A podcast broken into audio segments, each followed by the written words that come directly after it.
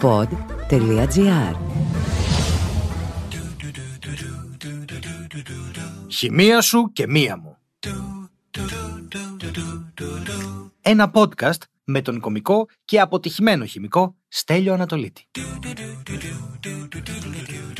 Είναι το διυδρογονομονοξίδιο η πιο επικίνδυνη χημική ένωση; Γεια σας, καλώς ήρθατε άλλη μία φορά στο «Χημεία σου και μία μου» αυτό το εκπληκτικό podcast στο οποίο μιλάμε για επιστήμη και βλακίες. Και σήμερα θα ξεκινήσω με μία ιστορία. Είναι μια ιστορία από τα φοιτητικά μου χρόνια. Έχουν περάσει περίπου 16 χρόνια από τότε που μπήκα στο πανεπιστήμιο, αλλά αυτή η ιστορία μου έχει καρφωθεί στον εγκέφαλο γιατί μας έμαθε ένα πάρα πάρα πάρα πολύ σημαντικό μάθημα. Μπαίνουμε που λέτε στο αμφιθέατρο, το μεγάλο εκεί, το τετρακοσάρι, την αίθουσα που λέγεται Αλέξανδρος, ούτε που θυμάμαι, στο παλιό το κτίριο, στον πρώτο όροφο, ακριβώς πάνω από το κηλικείο. Δηλαδή, εμείς κάνουμε μάθημα και μυρίζει καφές από κάτω. Και δεν είναι και καλός καφές, είναι χάλια. Και έρχεται μέσα η καθηγητάρα μας, δεν θυμάμαι ποιος καθηγητής, συγγνώμη, και μας λέει ότι θα μιλήσουμε για κάτι φύλλα, ούτε που θυμάμαι πώς τα λένε, που γράφουν μέσα τις ιδιότητες των χημικών ενώσεων και πρέπει να τις κατηγοριοποιούμε. Και τέλος πάντων θα μιλήσουμε και για την IUPAC. Θα σας πω σε κάποια άλλη φάση τι είναι η IUPAC. Είναι μια πάρα πολύ μυστική οργάνωση και κανείς δεν ξέρει τίποτα για αυτήν, αλλά πάντα αφήνω μικρά ψίχουλα για να ακούτε και τα επόμενα επεισόδια γιατί σας θέλω εδώ πάντα. Είστε δικοί μου. Όχι. Δεν ξέρω ποιος θα λέει αυτά. Να φύγει από το στούντιο αυτό το ποντίκι που τολμάει και μιλάει έτσι στο μικρόφωνο μου. Μπαίνει λοιπόν ο καθηγητής και μας κάνει μια ερώτηση από το πουθενά. Λέει, παιδιά, υπάρχει μια ένωση και θέλω να μου πείτε εάν πρέπει να την απαγορεύσουμε ή όχι. Η ένωση αυτή λοιπόν είναι το διυδρογονομονοξίδιο. Και ακούστε τώρα, έχει τρία πολύ πολύ σημαντικά πράγματα. Πρώτον, κυκλοφορεί ελεύθερα στο εμπόριο. Μπορεί να την αγοράσει όποιος θέλει. Και αυτό είναι πρόβλημα γιατί αυτή η ένωση μπορεί να είναι εξαιρετικά επικίνδυνη. Σε μεγάλη κατανάλωση φέρνει τον θάνατο στον άνθρωπο. Βρίσκεται και εντοπίζεται σε όλους τους καρκινικούς όγκους τρίτου και τετάρτου σταδίου. Και επίσης οι ατμοί της προκαλούν εγκάβματα δευτέρου και τρίτου βαθμού. Πόσοι από εσάς θα την απαγορεύατε; Και είμαστε καμιά 80 άτομα στο αμφιθέατρο και οι μισοί κοιτιόμαστε μεταξύ μας και είμαστε τώρα μας τρολάρει ο τύπος. Ξεκάθαρα μας τρολάρει. Οι άλλοι μισοί δεν θεωρούν ότι μας τρολάρει και σηκώνουν το χέρι και την απαγορεύουν. Λέει αυτή είναι η τελική σας απόφαση, είναι η τελική σας απόφαση και εμείς μετά ακούμε το εξής, το οποίο κάποιοι το έχετε ήδη μαντέψει και μπράβο σας. Μας λέει λοιπόν συγχαρητήρια σε όσους την απαγορεύσανε, γιατί μόλις απαγορεύσατε το νερό. Και ξεκινάει μετά ένα μάθημα της ντροπής. Δεν επανέρχεσαι εύκολα από αυτό ως τάξη. Δηλαδή, μόλις έχεις απαγορεύσει το νερό, έτσι, και στο δώσε κιόλας. Σου είπε διυδρογονομονοξίδιο. Είναι το μονοξίδιο με δύο υδρογόνα. Δύο υδρογόνα, ένα οξυγόνο. Υδρογόνο, δύο οξυγόνο. Είναι το νερό. Οπότε μας λέει, παιδιά, οι πληροφορίες που δίνονται γενικά και που διακινούνται δεν ε, διακινούνται πάντα με το σωστό τρόπο. Εγώ τώρα επέλεξα να σας πω τρία πράγματα που είναι κακά για το νερό. Αλλά θέλετε να τα αναλύσουμε. Οι ατμοί του προκαλούν εγκάβματα δευτέρου και τρίτου βαθμού. Προφανώς έχετε πάει κάτω από ένα ατμοσίδερο. Δεν θα καείς, θα ξεφλουδιστείς, χάλια θα γίνεις. Μετά λέει η υπερβολική κατανάλωση προκαλεί θάνατο. Ναι, λέει. Μπορεί να πάθεις μόλυση. Ξέρετε ποιο είναι το ποσό; Πρέπει να πιεις νερό παραπάνω από το αίμα σου. Δηλαδή πρέπει να πιεις 6 λίτρα νερό μονοκοπανιά, όπως κάθεσαι. Να κατεβάσεις 3 μπουκάλες, 1,5 λίτρο, 4. Δεν μπορείτε λέει να το κάνετε αυτό, θα πνιγείτε πιο πριν θα φουσκώσετε. Άρα είναι ψηλοαδύνατον εκείνη την ώρα να πεθάνεις από νερό και μόλυση, ας πούμε. Και μετά, το πιο ωραίο ήταν αυτό με τους καρκινικούς όγκους. Μας λέει: Παιδιά, οι όγκοι νερό είναι. Κύτταρα είναι, νερό έχουν μέσα. Δηλαδή, αν είναι δυνατόν. Και εκεί καταλάβαμε, παιδιά. Ίσως για πρώτη φορά τόσο έντονα, γιατί το ίντερνετ το 2006 δεν ήταν αυτό το θηρίο που είναι σήμερα. το θηρίο ανήμερο που έχει όλη αυτή την πληροφορία και όλο αυτό το χαμό. Ήταν λίγο πιο μαζεμένο δεν υπήρχαν τα social, δεν ήταν τόσο εύκολο να λέει ο καθένας ότι του κατεβαίνει στο κεφάλι. Και καταλάβαμε ότι έχουμε μία ευθύνη εδώ. Όχι μόνο εμείς. Όλοι. Γι' αυτό και η επικοινωνία της επιστήμης είναι ένα τόσο σημαντικό και ωραίο αντικείμενο. Γιατί μπορείς να δώσεις όποια πληροφορία θέλεις, όπως θες εσύ. Λες και είναι το πιο σημαντικό πράγμα στον κόσμο, ή λες και είναι το πιο ασήμαντο πράγμα στον κόσμο. Με λίγα λόγια, είναι πάρα πολύ σημαντικό οι πληροφορίες να δίνονται με έναν τρόπο που είναι σχετικά κατά το δυνατόν αντικειμενικός. Έλα όμως που είμαστε υποκειμενικά όντα. Έλα όμως που αν δεν πλασάρεις την επικοινωνία της επιστήμης με μια ωραία ιστορία από δίπλα, όπως έκανα εγώ τώρα καλή ώρα, σου λέει ο άλλος τι με ενδιαφέρει εμένα αυτό που λες; Γιατί καλός ή κακός η επιστήμη κυρίως είναι στήρα πληροφορία. Δεν έχει μέσα γνώμες και απόψεις. Και τώρα εδώ, αυτό που θέλω να σας πω είναι το εξής. Έτσι κάπως φτιάχνονται τα fake news. Έτσι κάπως φτιάχνεται και χτίζεται όλο αυτό το πράγμα που ζήσαμε τα τελευταία δύο-τρία χρόνια πάρα πολύ και έτσι καταφέρνουν οι άνθρωποι γενικά να είναι πιο μπερδεμένοι από ποτέ. τι είναι το ένα και τι είναι το άλλο. Γι' αυτό και σήμερα εγώ θέλω να σας μιλήσω κυρίως για τον τρόπο με τον οποίο μπορεί να διαδοθεί μια ψεύτικη πληροφορία. Και έχει να κάνει με τη χημεία αυτό. Έχει πάρα πολύ να κάνει με τη χημεία. Γιατί η χημεία για κάποιο λόγο τρώει τόσο πολύ ξύλο από τον κόσμο. Α σου πούνε, Α, αυτά, αυτά είναι χημικά. Και εννοεί το σαπούνι. Γιατί ρε φίλε, φυτρώνει από κάπου σαπούνι. Επίσης, τι δεν είναι χημικό; Όλα είναι χημικά. Το είπαμε στο πρώτο επεισόδιο. Όλα είναι χημικά. Γιατί η χημεία ασχολείται με την ύλη. Θα πούμε και τρόπους σήμερα με τους οποίους μπορούμε να αποφύγουμε τα fake news. Να έχετε το νου σας. Τα fake news γενικά και ο τρόπος με τον οποίο λέμε τις ιστορίες από εδώ και από εκεί κάνουν αυτό που έκανα εγώ στην αρχή πάρα πολλές φορές. Διαλέγουν αυτά την πληροφορία που είναι σημαντική. Τι μας είπε, Κυκλοφορεί ελεύθερα στο εμπόριο, μας είπε. Για να μας δείξει ότι είμαστε ασίδωτοι, για να μας δείξει ότι εκεί έξω γίνεται χαμός, ότι δεν μπορείς εσύ, άμα θες κύριε, να πας να το πάρεις αυτό που μπορεί να σε σκοτώσει. Εν τω μεταξύ στην Αμερική πουλάνε όπλα. Αλλά θέλω να πω ότι είναι ρε παιδί μου ο τρόπος που τα λένε. Γιατί μία κατηγορία fake news είναι ιστορίες που είναι επίτηδες έτσι. Είναι άνθρωποι που τις βγάζουν στο κοινό, το ξέρουν ότι είναι λάθος και συνεχίζουν και το κάνουν. Και λες εσύ καλά τώρα, είναι δυνατόν κάποιος να λέει ψέματα ενήλικας άνθρωπος, εδώ θα κάνω... Φυσικά, γιατί έχει... Παιδιά, έχει λεφτά. Έχει λεφτά αυτό το πράγμα, έχει πολλά λεφτά. Γίνεται για να φέρεις για παράδειγμα κλικ σε ένα site. Έχεις εσύ ένα site, εντάξει, το στανατολίτη.com ας πούμε, και εγώ έχω διαφημίσεις. Και κάθε φορά σας λέω πάτε, πάτε τώρα εκεί να δείτε τι έχω να πω για το νερό; Πόσο επικίνδυνο είναι το νερό; Κάνεις εσύ κλικ, βλέπεις πέντε διαφημίσεις, βγάζω εγώ 2 ευρώ. Δεν έχω κάνει τίποτα, ε. Σε έχω πείσει να κάνεις κλικ κάπου και εγώ βγάζω λεφτά. Το δεύτερο πράγμα είναι δυστυχώς για να χειριστούν την κοινή γνώμη. Εντάξει, συμβαίνει και αυτό. Θες να πεις μια ψεύτικη ιστορία, ξέρεις ότι είναι ψεύτικη αυτή η ιστορία και τελικά καταλήγεις να κατευθύνεις τις μάζες όπως θες εσύ. Όμως, υπάρχει και μια άλλη πολύ επικίνδυνη κατηγορία fake news. Που να το πούμε και αυτό, ο ορισμός του fake news δεν είναι καινούριος. Ξεκίνησε το 1895. Το 1895 λοιπόν, σε ένα περιοδικό για τον ηλεκτρισμό. Δεν κάνω πλάκα. Το περιοδικό λέγεται Electricity, a popular electrical journal. Και αυτός ο άνθρωπος εκεί έγραψε We never copy fake news. Εμείς δεν αντιγράφουμε ποτέ fake news. Και από εκεί κατοχυρώθηκε αυτό και χρησιμοποιείται. Υπάρχουν λοιπόν ιστορίες που είναι πολύ προσεγμένες, γιατί κάνουν το εξής κόλπο. Μοιάζει πολύ με αυτό που έκανα εγώ στην αρχή. Είναι στοιχειοδός αληθινές, αλλά έχουν τρομερές ανακρίβειες.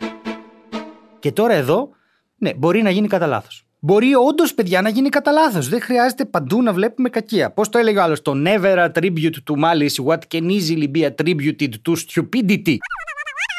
Και επειδή αυτά ήταν αρχαία ελληνικά, θα σας το μεταφράσω. Μην αποδίδουμε σε κακία αυτό που μπορεί εύκολα να αποδοθεί σε καθαρή και στήρα ηλικιότητα. Ωραία. Αυτό δεν σημαίνει ότι δεν υπάρχει κακία στον κόσμο, προφανώς και υπάρχει. Αλλά μπορεί να συμβεί κατά λάθος. Ο άλλος λόγος για τον οποίο μπορεί να συμβεί αυτό είναι μια σκόπιμη υπερβολή. Δηλαδή, προσπάθησε κάποιος να γράψει μια ωραία ιστορία για να τραβήξει το ενδιαφέρον του κόσμου και εκεί τάκ ήρθε και κόλλησε μια υπερβολάρα η οποία μετά δεν μαζεύεται.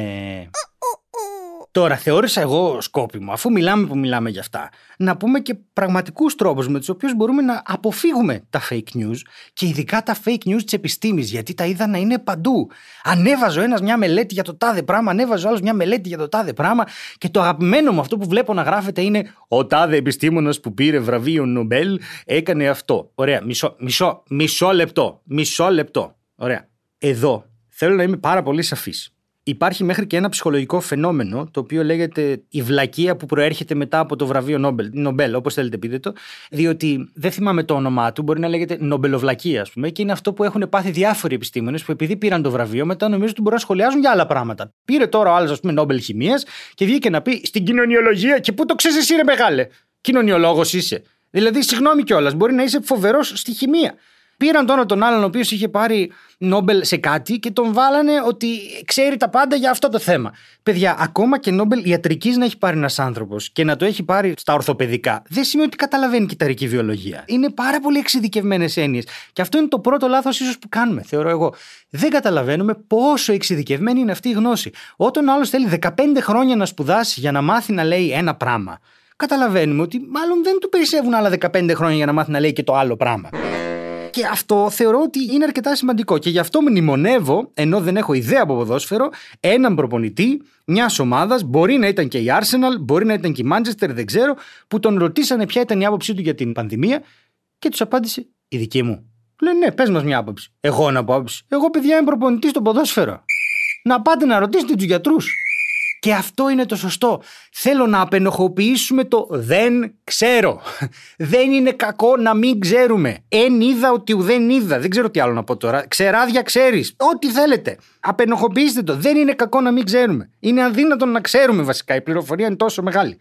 Μπορεί να βρεθείτε μπροστά σας σε clickbait όπως έκανα εγώ. Ότι είναι το διδρογονομονοξίδιο η πιο επικίνδυνη χημική ένωση για να πας εκεί να πεις Για να δω, είναι, είναι. Ε, σαφέστατα και δεν είναι αλλά είναι όλα για το κλικ. Μπορεί να σου πούν, δες εδώ τι προκαλεί το νερό. Και να μπεις μέσα και να σου πούν, Άμα το νερό έχει ατμούς, είναι πολύ επικίνδυνη.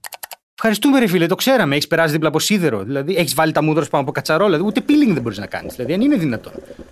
Το δεύτερο είναι ότι μπορεί να υπάρχει ξεκάθαρη προπαγάνδα. Δηλαδή, είναι μια πολιτική ατζέντα ή προκατηλημένες θέσεις. Ρε παιδί μου, ότι το νερό το 1800 ψήφιζε αυτό. Γιατί το νερό ψηφίζει.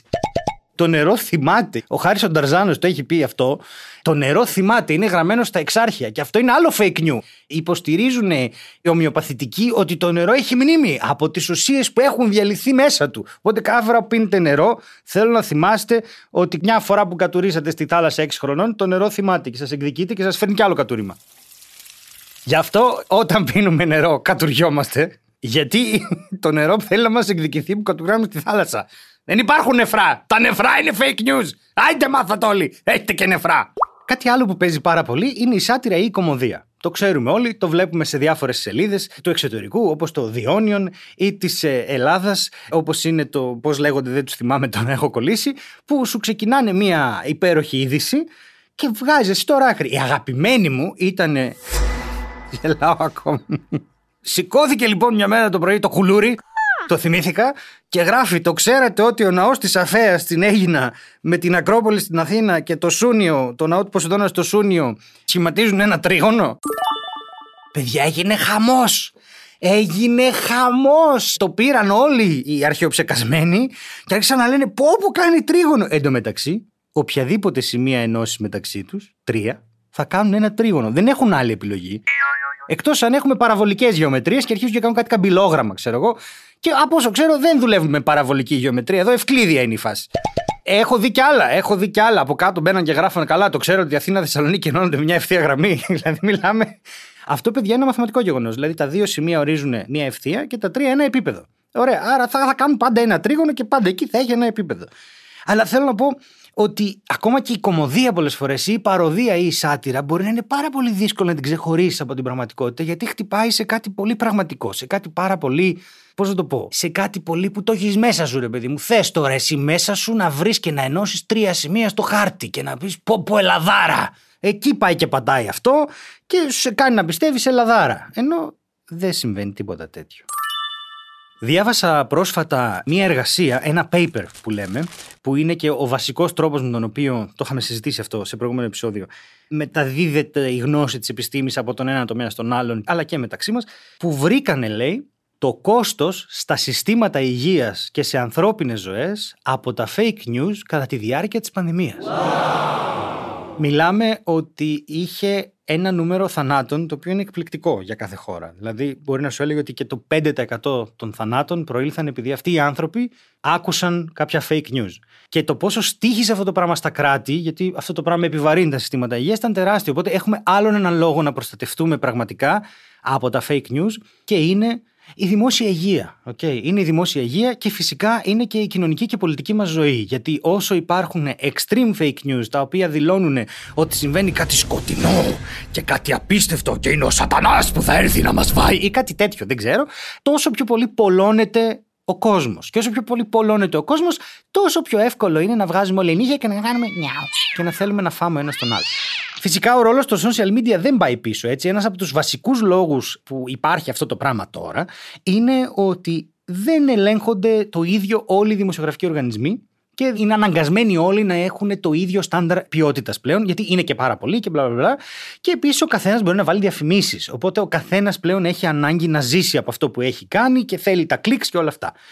Δεύτερον, υπάρχει μειωμένη ευθύνη, γιατί πλέον έχουμε τις λεγόμενες πλατφόρμες, ενώ κάποτε είχαμε τους εκδότες.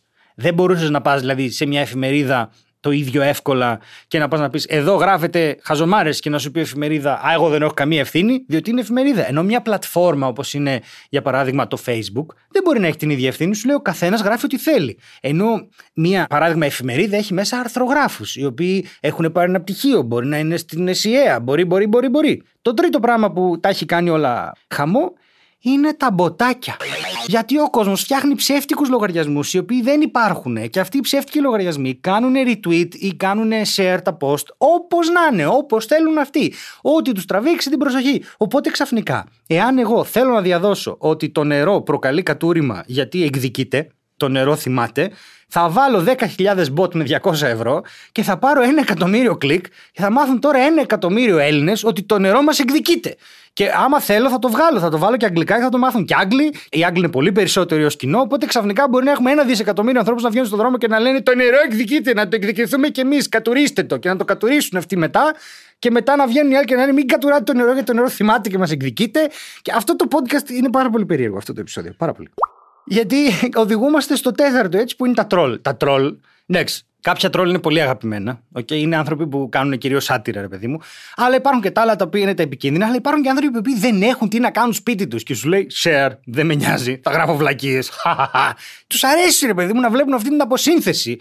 Υπάρχει μια βαθιά τρασίλα, ρε παιδί μου, στα fake news. Μπορείς να κάθεσαι μπροστά στον υπολογιστή και να τους βλέπεις να μαλώνουν και να λες: Πω, πω, Χριστέ μου, τι reality show είναι αυτό εδώ τώρα που εκτελήσεται. Η κίνδυνη, λέει, των fake news γενικά είναι ότι ένα ο κόσμος σταματάει να μαθαίνει πώς να ξεχωρίζει την αλήθεια; Αρχίζει και γίνεται κουβέντα στις παρέες του ρε φίλε, μην πιστεύεις αυτά που διαβάζεις. Μην πιστεύεις ό,τι διαβάζεις, το οποίο χαλάει την ολική εμπιστοσύνη στα μίντια, στους θεσμούς και μεταξύ μας. Δύο είναι ότι οι ιατρικές πληροφορίες γίνονται κανονικά επιστολόχαρτα. Τα κάνουμε ό,τι θέλουμε, γράφουμε σας ευχαριστώ πολύ, γεια σας, τα σφραγίζουμε και τα στέλνουμε όπου να είναι. Τρία είναι ότι υπάρχει πόλωση και στις εκλογές υπάρχει πολύ μεγάλη κοινωνική αναστάτωση και αυτό παρατηρείται σε όλες τις χώρες. Και το τελευταίο είναι ότι οι μαθητές έχουν πλέον λιγότερο καλούς βαθμούς. Γιατί δεν μπορούν να ξεχωρίσουν πώς να συντάξουν ένα κείμενο με αλήθειες από ένα κείμενο με ψέματα ή με φανταστικά γεγονότα. Κάτι που έχει τόσο πολύ μεγάλη επίδραση δεν μπορούμε να τα αγνοούμε. Πρέπει να προστατευτούμε και μέχρι να βρεθούν οι θεσμικοί τρόποι να προστατευτούμε, που να είναι δίκαιοι και να είναι δημοκρατικοί κτλ. Και, και να βρούμε όλα αυτά που λέει η Αμερική, τα checks and balances, δηλαδή επιταγές και ισορροπίες. Το μεταφράζω όπως θέλω, έτσι. Ό,τι θέλω κάνω. Μπράβο μου. Εγώ σας προτείνω τα εξής. Όταν διαβάζετε κάτι, πρώτον, να προσέχετε την πηγή. Ε, τώρα, άμα η πηγή είναι www. όλη η αλήθεια για τα στρουμφάκια.gr, ε, ρε φίλε, δεν είναι αξιόπιστο τώρα. Τι να κάνουμε; Μα τι να κάνουμε; Πρέπει να είναι μια πηγή που να έχει κάτι. Άμα βλέπεις τώρα, ας πούμε, fizz.edu αυτό και έχεις μπροστά σου τη σελίδα στο φυσικό τμήμα του Πανεπιστημίου του Καναδά. Ε, δεν είναι το ίδιο με το πώς να αγαπάτε τα στρουμφάκια. Δεν, δεν θυμάμαι καν τι είπα πριν, τόσο random ήταν. Δύο, να ελέγχουμε το συγγραφέα. Υπάρχει αυτός ο συγγραφέας. Τώρα κάπου έβλεπα, δεν θυμάμαι πού, ότι ένας άνθρωπος σχολίασε κάτι και εμφανίστηκε ως καθηγητής και όταν κάνανε Google Search αυτός ο άνθρωπος δεν υπήρχε πριν τις 20 Σεπτεμβρίου. Δεν υπήρχε, ήταν φανταστικός. Τον φτιάξαν στις 20 Σεπτεμβρίου, κάναν 10 αναρτήσεις του και στις 5 Οκτωβρίου, παπ, πατήσανε το fake news. Πρέπει να ψάχνουμε το συγγραφέα. Έχει βιογραφικό ρε αυτό ο άνθρωπος. Είναι ξαφνικά γεννήθηκε 29 Σεπτέμβριο του 2022 και 5 Οκτώβριο του 2022 έχει πάρει πτυχίο στο φυσικό. Να μας πει και πώς το έκανε, γιατί εγώ 16 χρόνια στο χημικό δεν την παλεύω, δεν έχω πάρει πτυχίο. Βοηθήστε με. Όχι τι με νοιάζει. Τρία. Μπορούμε να ελέγχουμε το ίδιο νέο από άλλες πηγές. Για να δω αυτή την επικεφαλίδα. Για να δω. Άμα δεν το αναφέρει κανένας άλλος, μάλλον είναι μούφα. Μετά, εντάξει, Το τέσσερα είναι να βλέπουμε αν αυτό που διαβάζουμε μας προκαλεί κάποια έντονη συναισθηματική αντίδραση. Έλα, άμα το διαβάζεις και είσαι. Μάλλον είναι γραμμένο για αυτό το λόγο. Γιατί δεν μπορεί εγώ τώρα να έρθω και να σου πω ένα πολύ ωραίο νέο, για παράδειγμα, ότι χρησιμοποιήθηκε με επιτυχία το τάδε φάρμακο στην αλλεργική ρινίτιδα. Και εσύ να είσαι Άντε ρε με τις αλλεργικές ρινίτιδες, ρε μαζίτε, δεν υπάρχει ρινίτιδα, ρε, όλα είναι οι μέλισσες. Δεν γίνεται. Δεν γίνεται. Δεν γίνεται. Αντίθετα, άμα πάω και το πω σε έναν άνθρωπο που έχει αλλεργική ρινίτιδα, θα μου κάνει Αλήθεια, μπορώ να το δοκιμάσω. Άψου! Έτσι θα πάει η κουβέντα. Ένα άλλο πολύ ωραίο που βρήκα ήταν το να τσεκάρουμε και τα γεγονότα που περιγράφει, αλλά να τσεκάρουμε και τα σχόλια. Γιατί πολλές φορές θα έρθει ένας ήρωας στα σχόλια κάτω και θα πει Ρε παιδιά, τι γράφετε; Και θα το πει έτσι, τι είναι αυτά που γράφετε; και μπορούμε να τον ακολουθήσουμε αυτό, να δούμε ποιο είναι το βιογραφικό του, τι έχει, τι δεν έχει. Μετά να τσεκάρουμε αν είναι αστείο, να τσεκάρουμε αν έχει αληθινές εικόνες ή αν είναι ζωγραφισμένος σε εκπομπές της ΕΡΤ, ξέρω εγώ, από παιδάκια τριών χρονών. Να τσεκάρουμε με ένα site το οποίο κάνει αυτή τη δουλειά, ένα fact-checking site, να τσεκάρουμε αν πρόκειται για κάποιο αστείο ίσως. Και φυσικά το τελευταίο, στο οποίο πραγματικά εγώ δεν ξέρω τι να πω γιατί είναι τόσο επικίνδυνο, να τσεκάρουμε τις δικές μας προκαταλήψεις. Δηλαδή, κατά πόσο αυτό που διαβάζουμε θέλουμε να είναι αλήθεια ή όχι. Και αυτό είναι πολύ σημαντικό. Όταν διαβάζουμε μία είδηση, θα πρέπει κάπου απέναντι από εμά να βρίσκεται ένα είδωλο του εαυτού μας, το οποίο κριτικάρει το πόσο εμείς θέλουμε αυτή η είδηση να είναι αλήθεια ή ψέματα. Γιατί καλός ή κακός, την ιστορία μας, εμείς τη γράφουμε και εμείς την αφηγούμαστε και μέσα στην ιστορία μας θέλουμε να βάλουμε και όσο περισσότερο πλανήτη γίνεται. Και θέλουμε όλα να συμφωνούν με εμάς. Είναι πολύ κρίμα που δεν μπορούν να συμφωνούν όλα με εμάς, αλλιώς θα ήμασταν υπέροχοι και μάλλον δικτάτορες. Αλλά τέλος πάντων θέλω να πω ότι. Για να απαντήσουμε στην αρχική ερώτηση, όχι. Το διδρογονομονοξίδιο δεν είναι η πιο επικίνδυνη χημική ένωση. Είναι μια ένωση που είναι απαραίτητη για τη ζωή και όπως όλες οι χημικές ενώσεις έχουν κάποια καλά και κάποια κακά. Κάποιες έχουν πολλά περισσότερα κακά. Εάν σας αρέσουν όλα αυτά που λέμε εδώ πέρα και θα θέλατε να δείτε την παράστασή μου από κοντά, την κανονική δουλειά, η κανονική δουλειά είναι στο θέατρο Αλάμπρα τις Τετάρτες στις 9 και 4 και μπορείτε να ψαχτείτε για να πάρετε εισιτήρια. Δεν είναι fake news, είναι μια απόλυτα αληθινή παράσταση και θα γελάστε. Ελάτε να γελάστε. Και από εκεί και πέρα, αν σας ενδιαφέρουν τα βιβλία μου, μπορείτε να τα ψάξετε και αυτά.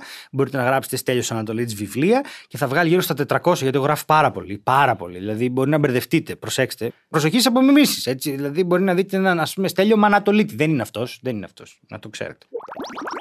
Αυτό που θέλω να σας πω εγώ, όπως πάντα, είναι Σας ευχαριστώ πάρα πολύ που ήσασταν άλλη μία φορά εδώ. Άλλη μία Πέμπτη, Παρασκευή, Σάββατο, Κυριακή, πρωί, μεσημέρι, βράδυ. Δεν ξέρω πότε επιλέγετε να ακούτε αυτά τα επεισόδια. Όλο το team εδώ σας ευχαριστεί πάρα πολύ. Πάμε να κάνουμε ένα hey! Hey! Και μην ξεχνάτε ότι η επιστήμη δεν τελειώνει όταν τελειώσουν οι απαντήσεις. Τελειώνει όταν τελειώσουν οι ερωτήσεις. Χημεία σου και μία μου. Ένα podcast με τον κομικό και αποτυχημένο χημικό Στέλιο Ανατολίτη. Μπορείτε να στέλνετε όλες τις χημικές σας απορίες στο info.papakistanatolitis.com και εμείς θα τις μαζέψουμε και κατά καιρούς θα κάνουμε διάφορα επεισόδια τα οποία θα είναι αφιερωμένα στις δικές σας απορίες. Χημεία σου και μία μου. Μια παραγωγή του pod.gr Αναζητήστε τα podcast που σας ενδιαφέρουν στο pod.gr, Apple Podcasts, Google Podcasts και σε όποια άλλη εφαρμογή ακούτε podcast από το κινητό σας.